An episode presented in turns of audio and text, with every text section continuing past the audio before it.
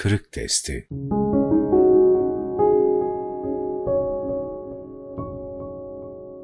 Sabırla gelen sevaplar.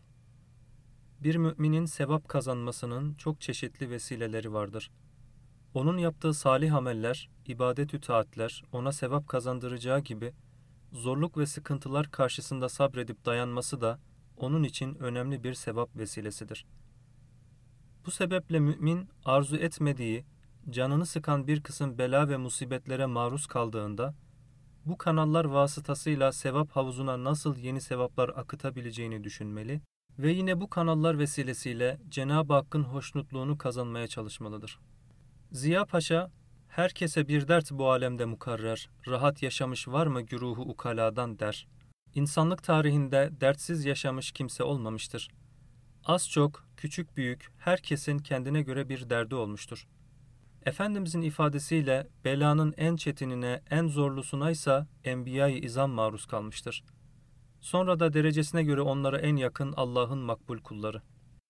İnsan bazen rahat ve bolluk içinde yaşar, bazen de sıkıntı ve meşakkatlere maruz kalır.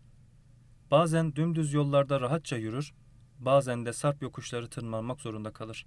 Önüne çıkan kandan irinden deryaları geçmesi gerekir.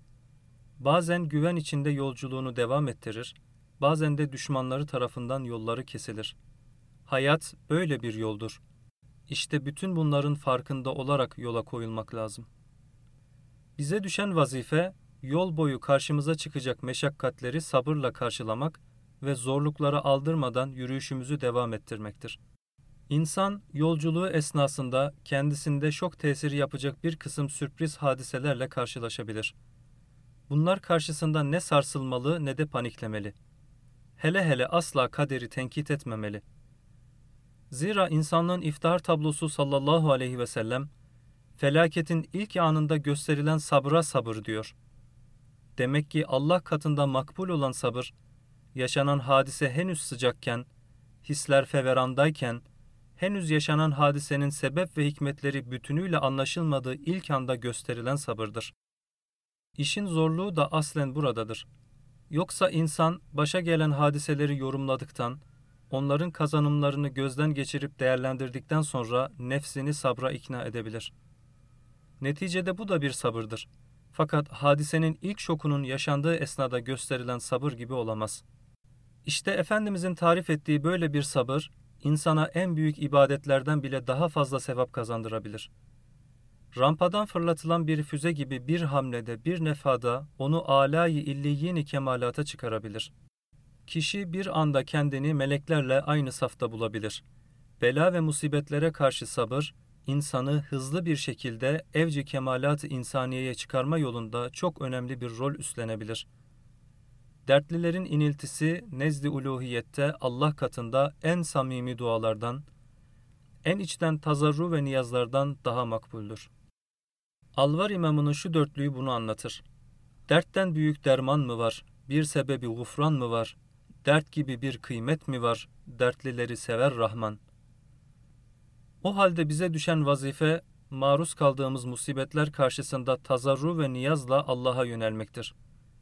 ister ferdi, ister ailevi, isterse içtimai hayatımızla alakalı olsun, gelip bize toslayan her felaketi Allah'a daha çok yaklaşma adına bir fırsat görmeliyiz. Her neye maruz kalırsak kalalım, başımıza gelen her musibeti Allah'ın kullarını kendisine yönelmeye sevk etmek için gönderdiği değişik dalga boyunda bir iltifat saymalıyız. Allah bunlarla bizi hakiki tevhide ulaştırmayı murat buyuruyordur. Bizi geceleri değerlendirmeye, huzurunda gözyaşı dökmeye sevk ediyordur. Bizim iniltilerle kendisine teveccüh etmemizi görmek, dua ve niyazlarla zat-ı uluhiyetine yakarışlarımızı duymak istiyordur. Bu sebeple bela ve musibetler karşısında şikayet etmek yerine bunları Allah'a yaklaşma adına bir fırsata çevirmek gerekir. Bunun tersini de düşünebiliriz. Dünya adına elde ettiğimiz bazı kazanımlar bize tatlı ve şirin görünebilir. Mesela insanların takdir ve alkışını üzerimize çekebiliriz. Kitle psikolojisini değerlendirerek yığınları arkamızdan sürükleyebiliriz. Güç ve iktidar sahibi olabiliriz. Siyasi ve ekonomik gücü elimizde tutabiliriz. Kendi saltanatımızı kurabiliriz. Fakat şunu iyi bilmeliyiz ki, bütün bunların Allah nezdinde bir arpa kadar kıymeti harbiyesi yoktur. Hatta bunlar şeytani birer oyun ve tuzak bile olabilir. Şayet sahip olduğunuz imkan ve fırsatları kendi ruhunuzun abidesini ikame etme istikametinde kullanmıyorsanız, havanda su dövüyorsunuz demektir. Gaye hayalinize hizmet etmeyen her şey boştur, sizin için bir aldanmışlıktır. Neydi bizim gaye hayalimiz? Bir lahza hatırımızdan çıkarmamamız gereken hayatımızın ideali neydi? İlahi kelimetullah değil miydi? Allah'ı ve Resulünü insanlara sevdirmek değil miydi bizi yollara döken, gündüz sayu gayretlerimizi, geceleri iniltilerimizi şekillendiren? Allah'la insanlar arasındaki engelleri yıkarak, perdeleri kaldırarak bütün kalplerin onunla buluşmasını sağlamak değil miydi? Evet, dünyevi saltanatların Allah katında arpa kadar değeri yoktur. Fakat beri tarafta ilahi kelimetullah yolunda yapılan küçücük hizmetlerin bile nezdi uluhiyette dağlar cesametinde kıymeti vardır. Şayet yolunuz buysa, böyle yüksek bir mefküreye kilitlendiyseniz ve bu uğurda bir cehdü gayret ortaya koyuyorsanız, eğri büğrü yollara, patikalara sapmazsınız. Şeytanın hile ve desiselerine aldanmazsınız. Kendinize, ego ve benliğinize, arzu ve tutkularınıza takılmazsınız. Yüksek duygu ve mefkürelere bağlı yaşarsanız ölümünüz de buna göre olur. Kur'an'ın farklı ayetlerinde ifade edildiği üzere melekler size teşrifatçılık yapar, selam dururlar. Dünyadaki alkış ve debdebeyi mi tercih edersiniz, yoksa meleklerin binbir ihtişamla sizi karşılamasını mı? Sizi karanlık bir kabre götüren yolda mı yürümek isterseniz, yoksa ferah feza iklimlere açılan bir yolda mı? Şeytanın peşine mi takılmak istersiniz, yoksa Hazreti Resulü Zişan'ın arkasından mı gitmek istersiniz? İnsan daha baştan tercihini doğru yapmalı, yürüyeceği yolu doğru seçmelidir. Bir kere yolunu seçtikten sonra da hiçbir şeyden endişe etmeye, korkmaya gerek yoktur. Şunu iyi bilmeli ki, düşmanlığa kilitlenmiş kimseler, Allah yolunda yürüyen insanlardan rahatsızlık duyacak ve onları yürüdükleri yoldan alıkoymak için ellerinden geleni artlarına koymayacaklardır. Onlara her türlü eza ve cefayı reva görecek, yapabildikleri bütün kötülükleri yapacaklardır. Bugüne kadar niceleri zalimlerden çekmiştir.'' Meşhur ifadesiyle söyleyecek olursak, Hz. Musa'nın bir firavunu olmuştur. Allah Resulü'nün karşısına ne firavunlar ne nemrutlar çıkmıştır. Raşid halifeler ve onlardan sonra gelen sahabe-i kiram, Yezidlerle, haccaclarla mücadele etmek zorunda kalmıştır. Daha sonraki büyük mücedditlerin ızdırar halinde yaptıkları tazarru ve niyazlarına baktığınız zaman, onların da hep iki ayaklarının bir pabuç içinde olduğunu görürsünüz.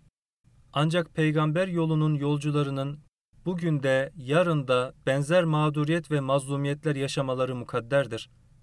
Bütün bunlar karşısında bize düşen, elimizden gelen her türlü gayreti ortaya koyduktan sonra dişimizi sıkıp sabretmesini bilmektir. Alvar imamının ifadeleriyle, gelse celalinden cefa yahut cemalinden vefa, ikisi de cana sefa, lütfu da hoş, kahrı da hoş diyebilmektir.'' Zira kim sabreder, dişini sıkar katlanırsa Allah'ın izniyle zafer yab olur.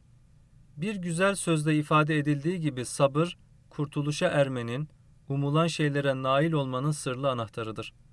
Bu anahtarı elde eden insan, Allah'ın izniyle nice kapıları açmaya muvaffak olur. Hülasa, her köşe başında bir gul yabani pusu kurup bizi bekleyebilir. Başımızdan sağanak halinde belalar yağabilir.''